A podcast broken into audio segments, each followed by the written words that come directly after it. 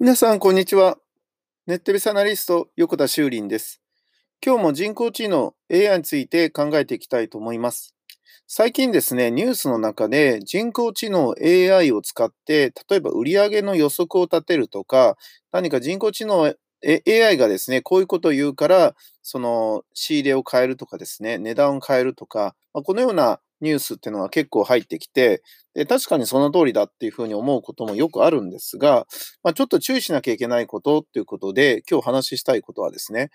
一度その人工知能に頼ってしまって、売上予測や何かアドバイスを受ける仕組みを作ってしまうと、おそらくですね、そこから抜けることはできなくなるんじゃないかなということです。つまり、その、なぜそうなるかっていうことを考えないで、実際のアクションだけを人間にさせるっていうことになるので、実際にそこでな、なんでなのっていうふうに聞いてもですね、人工知能って答えてくれないんですよ。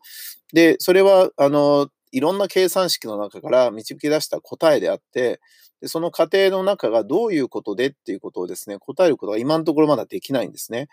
そうするとですね、その、それに従うしかないと。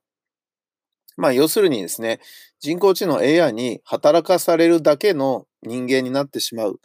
で、私の会社もコンサルティング会社ですけど、3年で卒業させるっていうコンセプトですね、コンサルティングを行っているので、つまり、その、骨抜きにするとかですね、考えさせなくするっていうことではなくて、自分で何かをできるようにするために、ノウハウを教えるということなので、最後は自分で考えて自分でできるようにしようねっていうのが会社のコンセプトなんですね。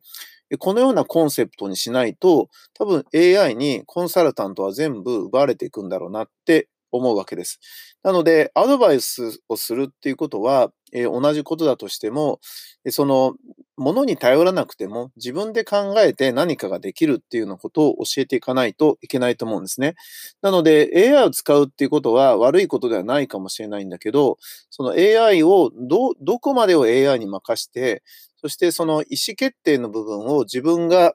どうするか、で、どうだったら意思決定を拒否するかっていうことを考えておかないとですね、人間として、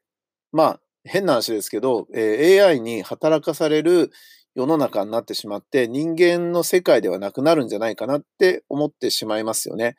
なので、えその部分をちょっと考えてみるといいのかなと思います。なので、あの、まあ、自分が考えていることを、え論理化してですね、具現化していく、再現性があるものをしていくってことはもちろん大事なんですが、ちょっと注意してほしいなということで、え今日お伝えしました。